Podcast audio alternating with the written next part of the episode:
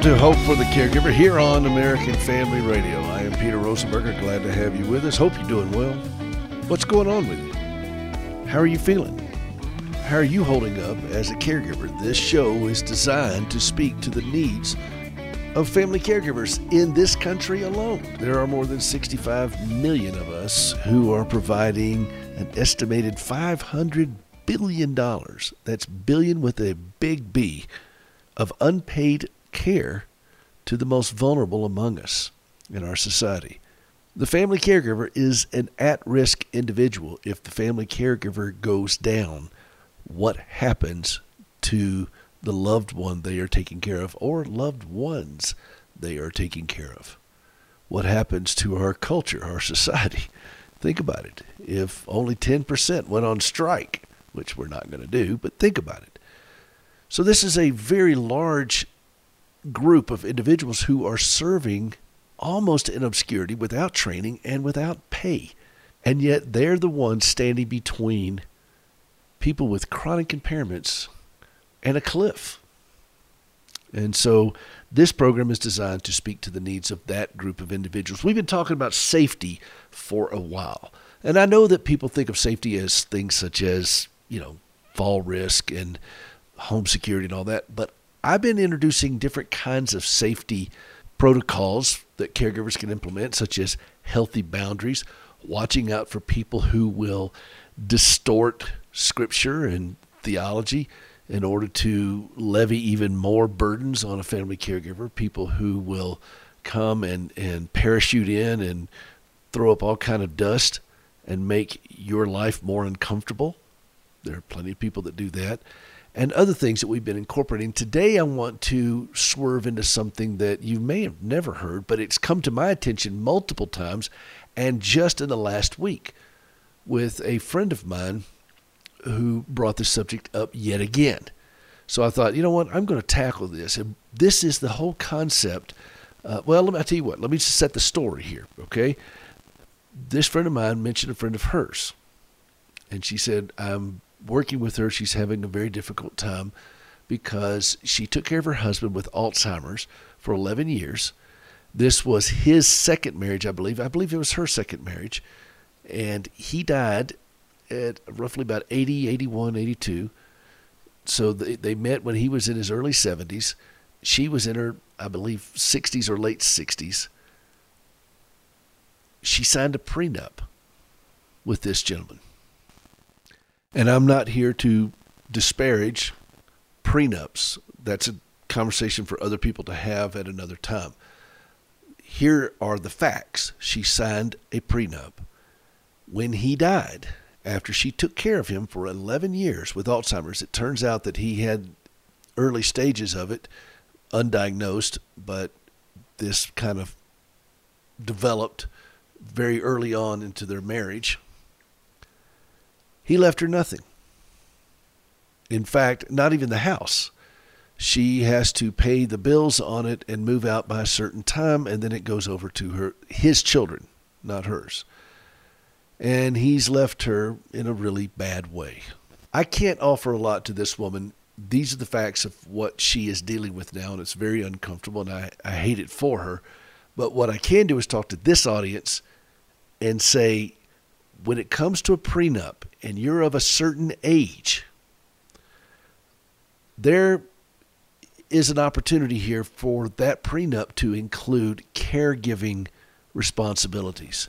Should the event arise that this new bride, even though she may be at 65 or older, is involved in caregiving responsibilities that extend beyond a certain time frame with diminished capacity, etc., then that prenup should have some type of protection for this individual who's going to serve as a caregiver for this person. Usually, it's a, it's a man involved who says to the prospective bride, "I want you to sign a prenup." But irrespective, it's somebody with means, somebody with money or assets that's saying to someone else, if you marry me, you have to sign a prenup. I, I get that. Again, I'm not here to disparage that particular legal path for people. However, how is it fair? How is it appropriate? How is it responsible that should that marriage immediately or quickly or even eventually descend into lengthy caregiving responsibilities for this person who signed the prenup to be left penniless, to be left without anything. They should be compensated for that time, if for nothing else, just the going rate of a paid caregiver. And the only way that's going to happen is if you are faced with that situation, please do not sign that without strong legal counsel and put in a caregiver clause, particularly if the person who is asking you to sign it is over a certain age, because you know things are going to happen. Heart attack, stroke, you know, Alzheimer's, whatever, things are going to happen, and you're going to be in a caregiving situation. And if there is not ample compensation for that put in place, ample protection for you, if you want to use that word instead, you are opening yourself up to a world of stress, hurt, cost, everything else, and then be left without anything as this thing can consume you. Now, that sounds a bit harsh and very unromantic. I know that. But if you're signing a prenup, we're not dealing with romance anyway. This is a business agreement. And let's face it, when you start getting married again after a certain age, many are not looking to build a new life or build a new family. They're looking for companionship. And I'm not talking about when you get married again in your 30s or even 40s. I'm talking about when you're of a certain age. And there's nothing wrong with remarrying, particularly if you've lost spouses or you've never been married or whatever. There's nothing wrong with it. I'm not here to have that moral conversation with you. I'm here to have a financial conversation with you that would serve all parties well to go into with strong understandings of boundaries, responsibilities, and the like. So if you've got some, let's just put it in this picture. This is a stereotype, but there's a reason stereotypes exist. If, if you've got some guy that's 75 years old, got a good bit of money, and he finds somebody that's in her 50s, maybe early 60s, and wants to marry her and then ask her to sign a prenup, which I know of somebody who has done this. That woman who signs that prenup would be well served to get strong legal counsel and to rewrite that prenup in such a way that if she is put into a caregiving responsibility that lasts over a certain period of time, and that can be subjective, that there is adequate protection for her. So that she is not left holding the bag and then when this guy dies she's out on the street. Like this scenario that just came to my attention last week. I'm not here to disparage true love okay? I know that all the the rainbows and the unicorns and the butterflies and all that kind of stuff okay i get it. But when somebody asks you to sign a prenup, that hopefully at least taps the brakes to say, we need to have a conversation, particularly if one party is a bit older. Now, if you go into it and it's all ironed out, you think it's fine, okay, fine. Buyer beware. I'm just giving you some information, something to think about before you sign an agreement that's on you. Okay, what you do with it from here on out. We're all adults here, make adult decisions. However, I think it would be well worth the time to have an attorney go through such a document and skew it towards your favor. Should you find yourself in a situation with somebody with some type of chronic impairment, and by the way, that can be alcoholism too. So if you get married to somebody, you've signed a prenup, and you find out into this marriage that they're an alcoholic or it starts to grow, you're going to be in a real mess. Praemonitus praemunitus. That's Latin, which means forewarned is forearmed. This is Hope for the Caregiver. This is Peter Rosenberger. We'll be right back.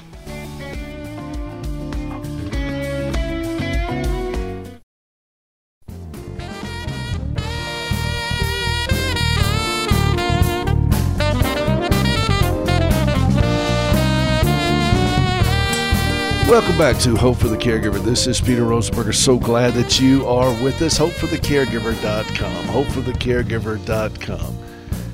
You know, I didn't mean to sound like I was anti true love and romance in that last segment here, but it is a problem. And I see the potential for somebody to be very, very hurt by this. And I know we have messy situations with our relationships these days. Um, but I, I would also, while I'm on that subject, I've seen a lot of this happen as well. And I'm just going to just say it. And if it offends people, yeah, I'm sorry. Send the letters of complaints to peter at the internet.google. But it, it's, I've seen too many cases of this where a man was married for a very long time and his wife dies, particularly after caring for her and then within a very short amount of time, and I'm talking about less than a year, remarried again to someone. And again, I'm not disparaging the love, the companionship, the certainly the biblical right to remarry once a spouse has passed away. And and I I get all that. But if you've been a caregiver for a long period of time, and I mean you know, more than a couple of months, where this has gone on for a year, two years, three years, four years, or more, it would seem to me that you would want to give yourself a lot of time to heal before jumping into another relationship that will probably involve caregiving within five years if you are of a certain age again. And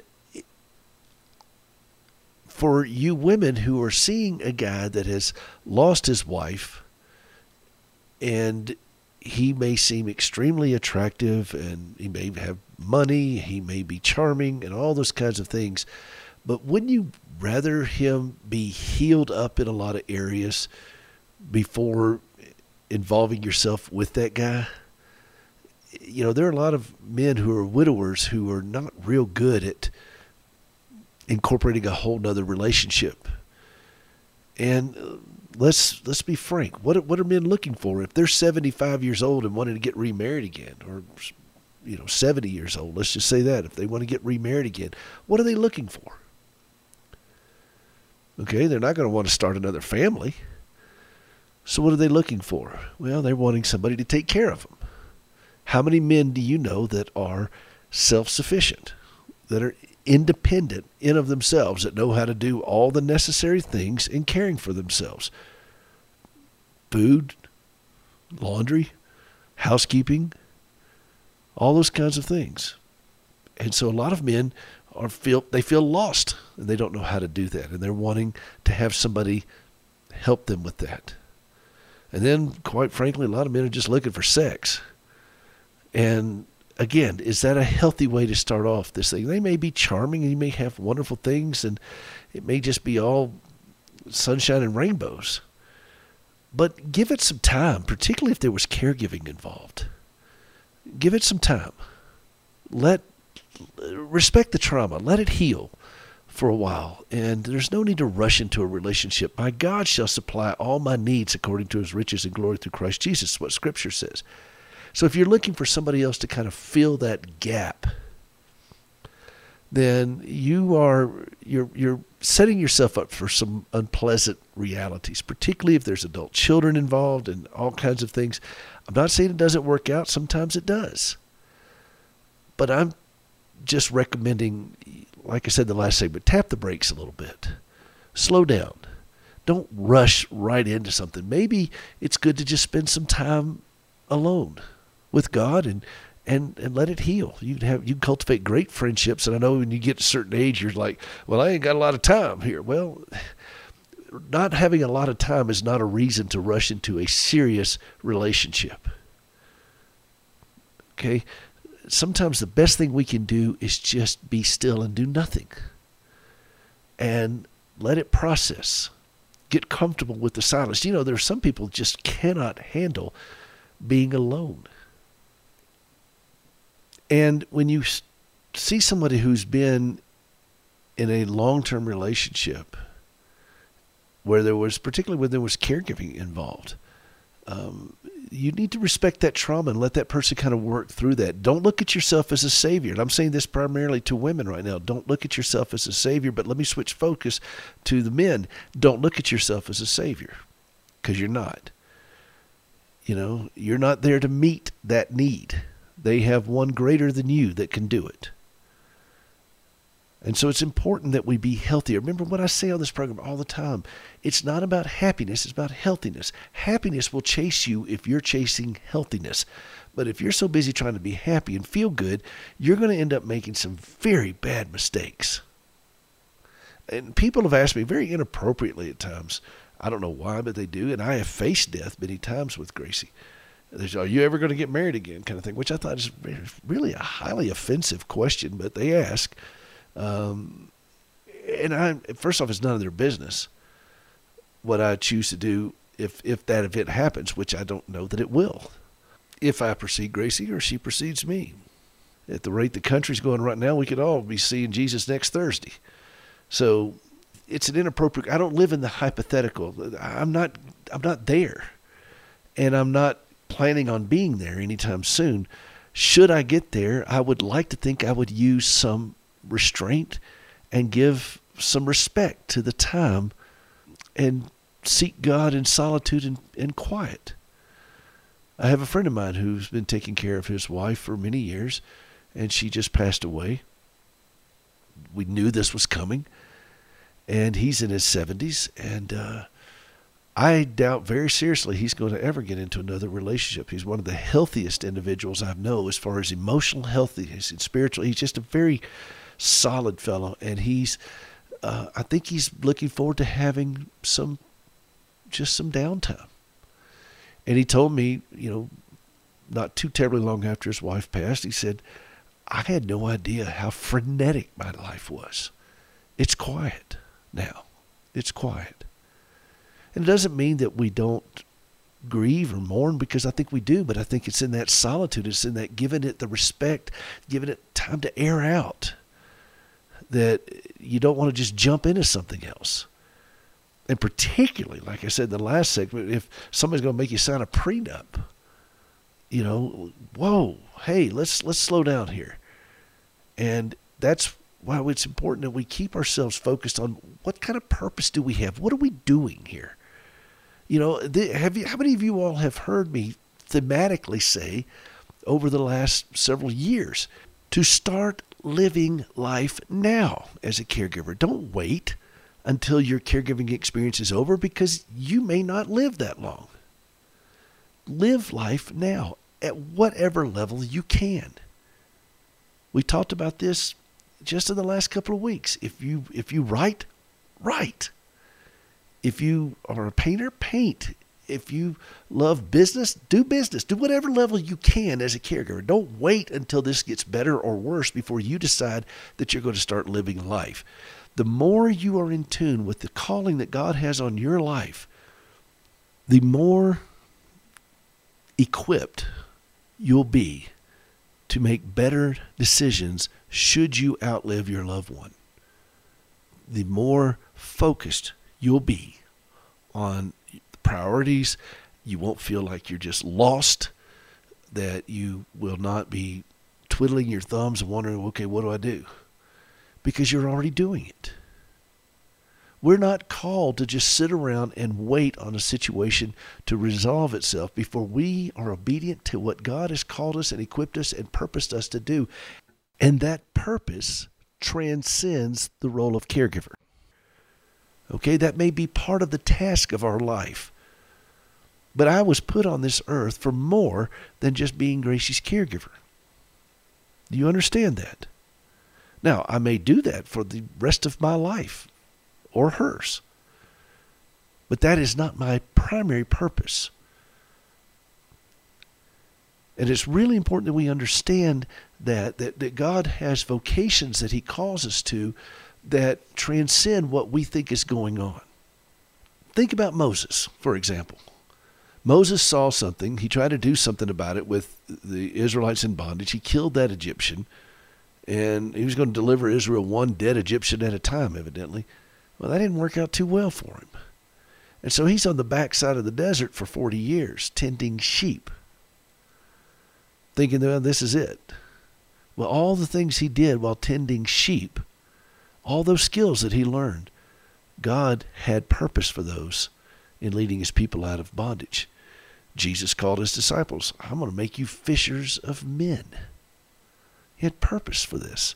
He uses these skill sets we have that we're in our daily life and all these kinds of things, but he has purpose for these things. Do we seek him in it? You'll go through scripture after scripture after scripture, seeing people learning to be diligent where they are in order to be prepared for what God has for them. And he is working out all of these things in the midst of this. We keep wanting for a bailout or a big sign, you know, get me out of this, Lord, so I can be happy. Is that what scripture teaches? Is that what you see? in Scripture that God wants us to be happy? I'm not seeing that. And I'd be curious to know who does. But I see a lot of scriptures about trusting Him, being diligent, being faithful, persevering, endurance, focused, and ready at a moment's notice to share the gospel, to comfort one another. If you remember what He said to Peter, he said, Satan has asked for permission to sift you like wheat. But when you have turned, I want you to strengthen your brethren. Sometimes we find that same principle with us is that we have been sifted. But when we've turned, I've been down that road, painful things. But now my mission is to strengthen my brethren just as people strengthen me. Paul said in Corinthians, comfort one another with the same comfort you yourself have received from the God of all comfort. This is what I do on this program as an extension of what God has done in my life by using others. But I've respected the journey of realizing, okay, I'm not here just to cook and clean and do all these things. I am here to be diligent in the midst of that, to seek Him in it. Seek Him in it. Not to just keep begging him, pleading with him, and having hysterical conversations to get me out of it, but to trust him in it. Yea, though I walk through the valley of the shadow of death, I will fear no evil, for thou art with me. In other words, we're going to walk through this, and he's going to walk through it with us, and it's okay for us to give it the respect it deserves. This is Peter Rosenberger. This is Hope for the Caregiver. We'll be right back.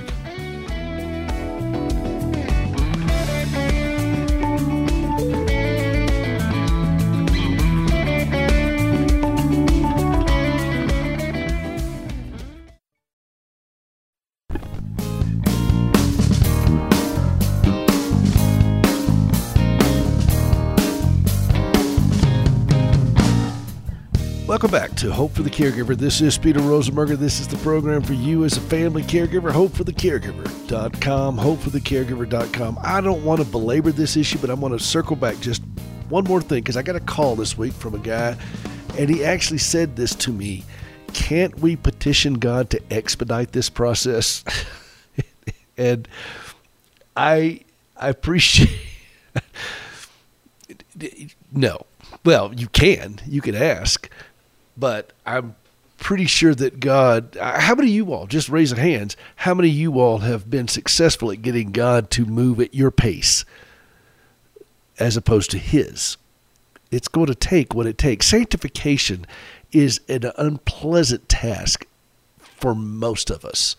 Some of, I think some people probably sail through it just fine, but maybe they I haven't met those people yet. But it's not a pleasant process to go through these things and he was wanting to hurry up and get through this and get on with his life. Again, this same subject. He's wanting to go out and find somebody. Um, he's had a marriage that crumbled, and I said, dude, just slow down. I, I was talking to a friend who's a social worker, and she said that uh, the general rule of thumb for a lot of counselors when they talk to people about this sort of thing is give one month of waiting time for each year that you were married. And there's some of these people out there, their marriage ends in 30 years and they're ready to get out there and get going. And I'm like, no, my goodness, please slow down. And I know the last couple of years of their life may have been involved in caregiving or whatever. Just take a breath and recognize that your time alone with God is incredibly valuable. Being a healthy individual, spiritually, emotionally, physically, financially, all those things, doesn't happen if you just keep throwing yourself back into another relationship. But a lot of caregivers finish their caregiving task when their loved one dies, and then they don't know what to do, and then they go out and find another caregiving task. And I had a lady that asked me this one time, said, you know, is this my calling in life to be a caregiver? Well, I, I, I don't think so. I think your calling in life, according to what everything I've seen in Scripture, and I'll say it succinctly like the Westminster Confession of Faith does in the shorter catechism. Number one, it says, What is the chief end of man? Was to glorify God and enjoy Him forever. That's our calling in life. I understand that some people may spend a lifetime in caring for people, just like some people may spend a lifetime in suffering. I was listening to a teaching the other day on this that there, you know, some people are called to the ministry and some people are called to suffer. Job comes to mind, that man who was born blind and his and Jesus' disciples they said, you know, what what was the deal with this guy? You know, what he do? Was it his parents or him? And Jesus like, no, guys, you get it all wrong. It was done to glorify God. And that is the case for so many. I'm looking at my wife in this. I have zero doubt that God can heal her. He's God. But when this thing stretches on for 40 years now for her, and he has yet to remove this from her, then we are left with no other path, according to Scripture, that says that God has purposed in this. He has decreed in this that this is a calling for her, a lifetime calling, to trust Him in this suffering, that He is not going to alleviate on this side of heaven. And there's some people out there that really get into other things, and they would probably argue with me. I, I remember reading Joni Eareckson Tada's book, and you know when she was first in this journey of being paralyzed, you know she was hauled around to different healing crusades, Kathryn Kuhlman and all that stuff, and we've certainly done the same thing. I, I don't have any embarrassment of that. When you are struggling on the level we struggle with, you you do you try anything. You know, Benny Hinn I mean, time Benny Hinn sent us some fruit while Gracie was in the hospital. Big basket of fruit. Very nice gift. I was very grateful. And I looked at Gracie. I said, You know, you're having a bad day the faith healer sent you fruit. You know, I don't know what to say, but here's some bananas, y'all. I mean, I see the. You, y'all know how goofy I am. And, and I don't I don't mean to cast aspersions on anyone else, or as a friend of mine says, cast asparagus on anyone else. I, I really don't. I get that. But there's a point where you have to accept this is where we are. And I go back to that passage in Jeremiah 29. Most people will tell you Jeremiah 29 11. Very few will tell you what it says a couple verses before when the Lord says through Jeremiah to his people, Y'all be still. Build houses, get married, have children, get your children married, be still. I sent you there. I will move you when I'm ready. And we thrash about at these things. And I, I think maybe one of the, the advantages that Gracie and I have is that we've been in this for so long that it becomes exhausting to keep thrashing about. I was listening to my friend talk about this week, and he said, Can't we get God to expedite this so I can get on with my life and go find some, you know? And I'm like, That kind of thrashing is only going to lead to more pain, sorrow, loss, confusion, craziness. There is a point where we we get to we, we just get I'd love to tell you for me anyway, I'd love to tell you that it was very spiritual, but it's not. I just got tired. I mean, it's exhausting to to stay keyed up like that all the time and finally you just simply say uh, whatever, Lord. Just whatever. Thou knowest. you know. I mean, I, I, again, I'd love to sound more spiritual than that, but I think I'm just tired. And the only thing that brings me rest is when I focus on the things of God.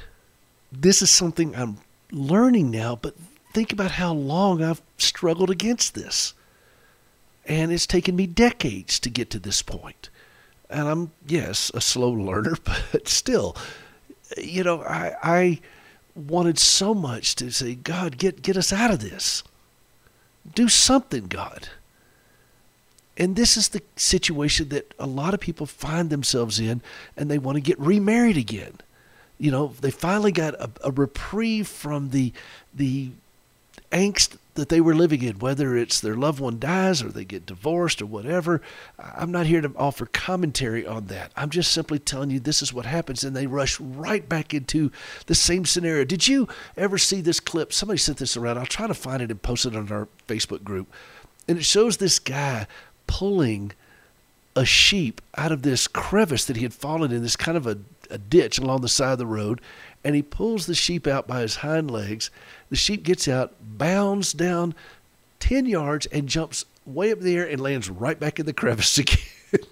it's one of the funniest clips you'll ever see. And I that's that's my Christian life. That's Jesus with me. And and there's another one where um, somebody showed a horse, a young, I, I think he was a filly, and they're full of a lot of energy when they're young. And we've got horses out here in Montana. When I go out and feed them, they come running up to me with the hay and the machine and, and they're just so excited and the young ones are just kicking i mean they're just rearing up and bucking and you have to be careful because they don't mean to be they're not trying to hurt you they're just so excited that somebody showed up with food and the older horse uh, it's a mare named Sierra, and she just kind of ambles along. And she she knows she's going to get the food and it's going to be there, and she's not all that worked up about it. And but th- this this video somebody put out of a horse, a filly being, um, she had a halter on and a rope, and then they connected her to a donkey, and the little filly was just bouncing all over the place, and the donkey wouldn't move. It just kind of haunched down, you know, with his back hooves and just sat there, just very calmly while that filly just wore herself out trying to break away from this donkey. And finally, it acquiesced and came and just stood quietly by the donkey. And that's how they helped calm this filly down. And I thought it was just brilliant to watch. And it's also a great picture of my Christian life. You know, there's a point where you just wear yourself out and God's not going to move. He's going to be God all by himself and he doesn't need me as a consultant and he is not going to get all that worked up about me spazzing out. And as I listened to this friend of mine this week and I thought, oh, bless his heart, you know, and think of ourselves though as as haltered to God. So when we want to run, in the moment we come out of the barn, we're just so ready to go get into something else, and we want to, we'll sign anything. It's like that lady I talked about the last block or so, sign that prenup, and we'll we'll do anything because we just want to have something that makes us feel better. We want to feel free and unfettered. There's a great hymn though Come, thou fount of every blessing. Now, I don't have the caregiver keyboard hooked up right now, and I'm very sorry about that. Carl in Texas loves it. Carl, I know you're listening. You listen on the rebroadcast every Sunday night, and I'm sorry I don't have it hooked up, but I will try to uh, make amends for that.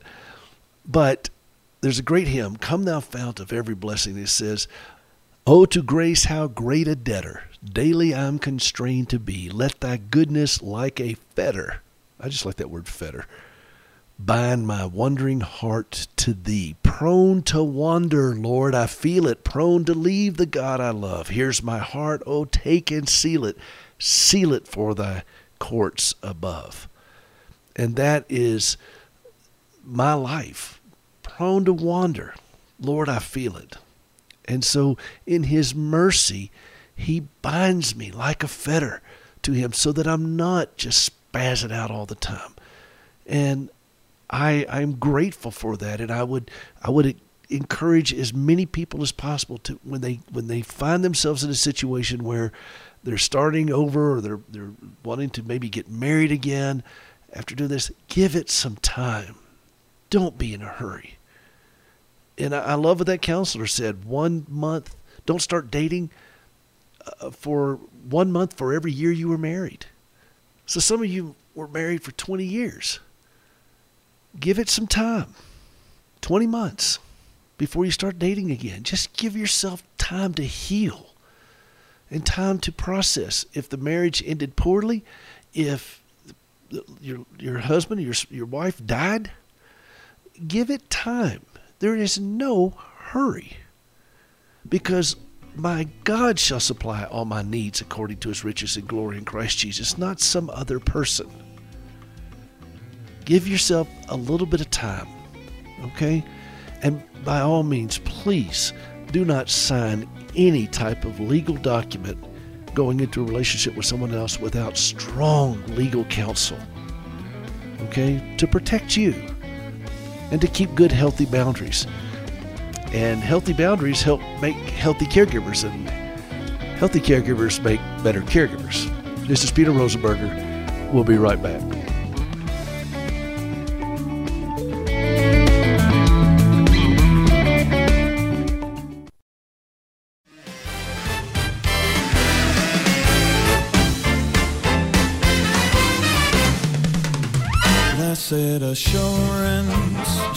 Jesus is mine. Oh, what a foretaste of glory divine. And salvation.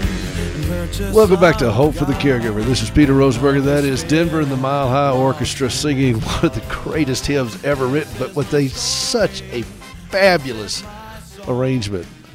I'm a huge fan of big band music, swing music and to be able to take this hymn and do this I just love this. So my hats off to these guys, Denver and the Mile High Orchestra. All right, this has been an interesting show today, but I wanted to address this issue of getting way too many encounters of people wanting to jump back into things or to involve themselves in a relationship with someone else and it's going to turn into a caregiving scenario. I mean, when you think about it, when you're getting ready to marry somebody again and you're 60 plus years old, it's only a very small window of time before things start happening.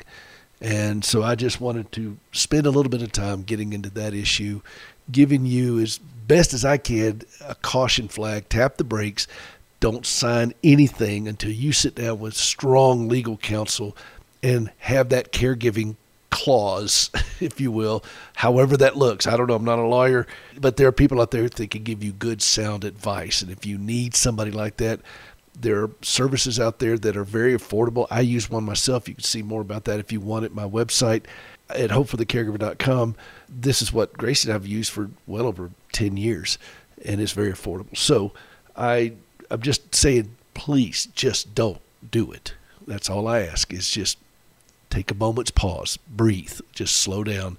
Uh, one of the things I've, I was talking with somebody this week, if you don't know what to do, a great place to start is the book of Proverbs.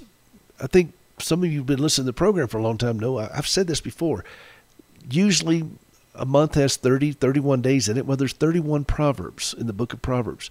Read one each day and just chew on that. That's that's an MBA in, in wisdom from God. Because this you'll you'll see pretty much everything covered there in the book of Proverbs that, that helps us take a moment's pause before we make major life decisions. How many times have you made a good decision when you are amped up? How many times have you made a good financial or relationship decision when you are distracted or in a bad emotional place or when you are frenetic, you're just wanting to feel better or you are in a panic or you're afraid? None of those things go towards good decision making. Not one time. But what does Scripture say? Trust in the Lord with all your heart and lean not unto your own understanding, but in all your ways acknowledge Him, and He will what? He'll direct your path. And that's what that hymn, Blessed Assurance, is that assurance that we know that God is not going to abandon us. That's who He is. He assures. I have come that you may have life and life more abundantly. Don't be afraid. Fear not. Fret not. It's populated throughout all of Scripture. And I told you all, for those of you new to the audience, uh, I'll, I'll reshare the story. For those of you who are old to the audience and been listening a while, I'm sorry if this is a repeat. But when I went down to that big back surgery with Gracie last year in Denver, th- this is the biggest surgery she's ever had, and that's saying something. I named the, the, the operation. I actually had this one named, called it Operation Aggressive Assurance. To give her assurance throughout this whole thing, just to keep pouring assurance. Oh, it's going to be okay, Gracie. We're going to get through this. We're not going to drop you. After the surgery, it was over nine hours. They took her to the ICU and she was intubated. She was unconscious for four days. And during that time, the pain management specialist, acute care pain management specialist, came to the room. Wonderful guy. I've had him on this program before. He's got the alphabet after his name. Just brilliant guy. And a very kind man. And he had his team with It's a teaching hospital, so he had his team of residents with him, and they're following around. They all have their iPads or notes, whatever they're doing uh, on their laptops and so forth. And he very graciously asked me any insights that I had into Gracie's journey to provide them, which I was very moved by. And you've heard me also say on this program that we caregivers have caregiver authority. Most of us are the repository of of our loved one's chart. I know Gracie's chart better than most any other than any other provider. I, I have the longevity, the history of it, and we we should be able to speak into this and we should be consulted on this. We may not know the science, but we know the patient, and that is incredibly valuable to medical practitioners to hear caregivers who can articulate concisely what has gone on in the history with this patient. So he's asking me, and they're all taking notes, and I said, It has been my experience that Gracie responds very well to aggressive assurance. When you live with chronic pain like she has for so long, she knows what it's like to be mishandled. And when people get it wrong or people don't believe her, people treat her poorly because she is in agony and she's crying out for help and they think that she's making it up or she's over exaggerated, or whatever. There's all the gamut when you live with chronic pain like Gracie does, and her pain is severe. I, I've seen the MRIs, X-rays, and CTs, and I can. I've been around this long enough that I can read some of them pretty well to see what's going on. And this doctor jumped in and he looked at his students. He said, I cannot stress enough the importance of what he is saying. Chronic pain patients understand pain in ways that we will never do it because they live with it every day. And how important it is to assure them that you're not only there, but you're, you're going to get this right, that you're not going to abandon them, you're not going to let them drop, that you're going to be on time, you're going to be prompt, you're going to be there for them. And we went on to have a longer conversation. It was very, very moving to listen to him. Uh, I don't know a lot of doctors that have done that over the years with Gracie or me. And after they left, he came back in the room a few minutes later. And he put his hand gently on my forearm and he looked at me in the eye and he said, I've also found that caregivers respond well to aggressive assurance. We got her. And I was, you know, I teared up. And I thought that that's a picture of the gospel. That our Savior condescends to us to say, you know what, I see you and I see what you're carrying. And I'm assuring you that I'm not going to drop you. I got her and I got you. And that's the nature of our walk with Christ. Can we trust Him? Can we trust Him when we feel lonely? And we just desperately want to be with somebody that makes us feel special or whatever, can we trust Him with that? And I say to these friends of mine who are finding themselves at the end of their caregiving journey and want to go get remarried again, he's he, can you trust him? He's got you. He's got you. And those are important things to remember for us to settle our hearts down spiritually so that whatever we do, it's not from a place of neediness and freneticness, but it's a place of calmness, trusting my Savior all the day long. Fanny Crosby wrote that hymn.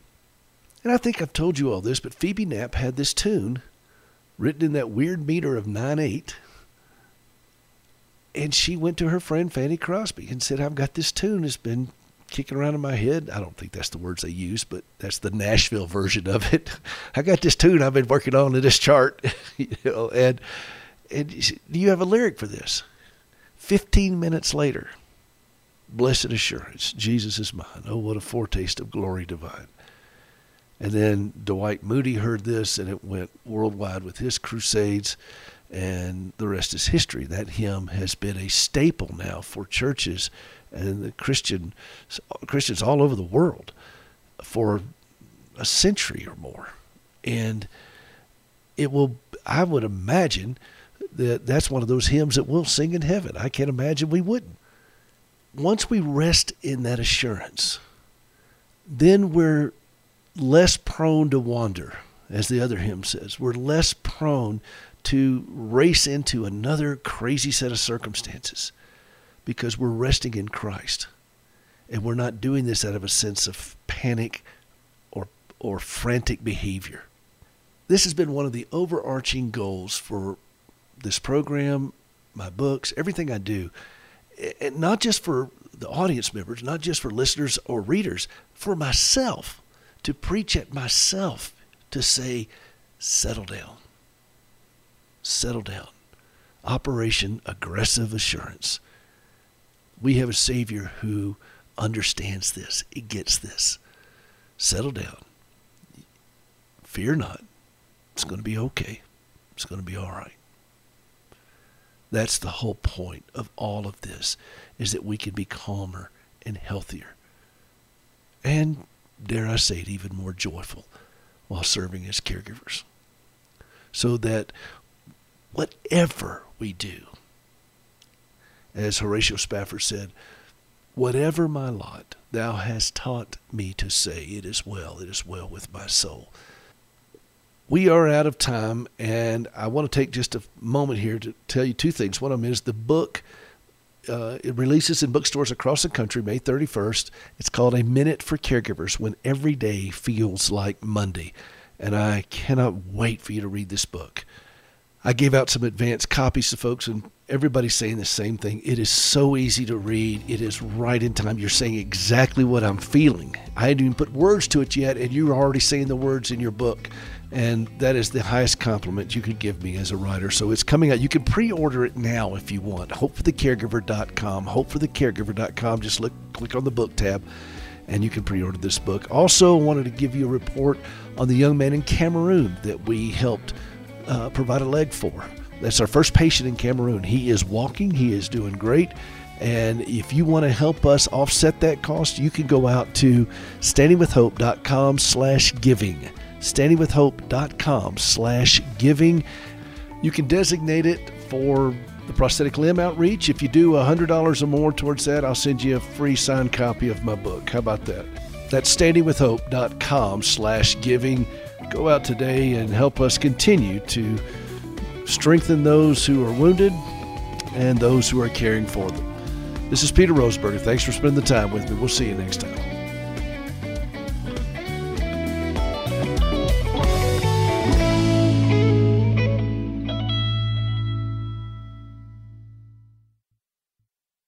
The views and opinions expressed in this broadcast do not necessarily reflect those of the American Family Association or American Family Radio.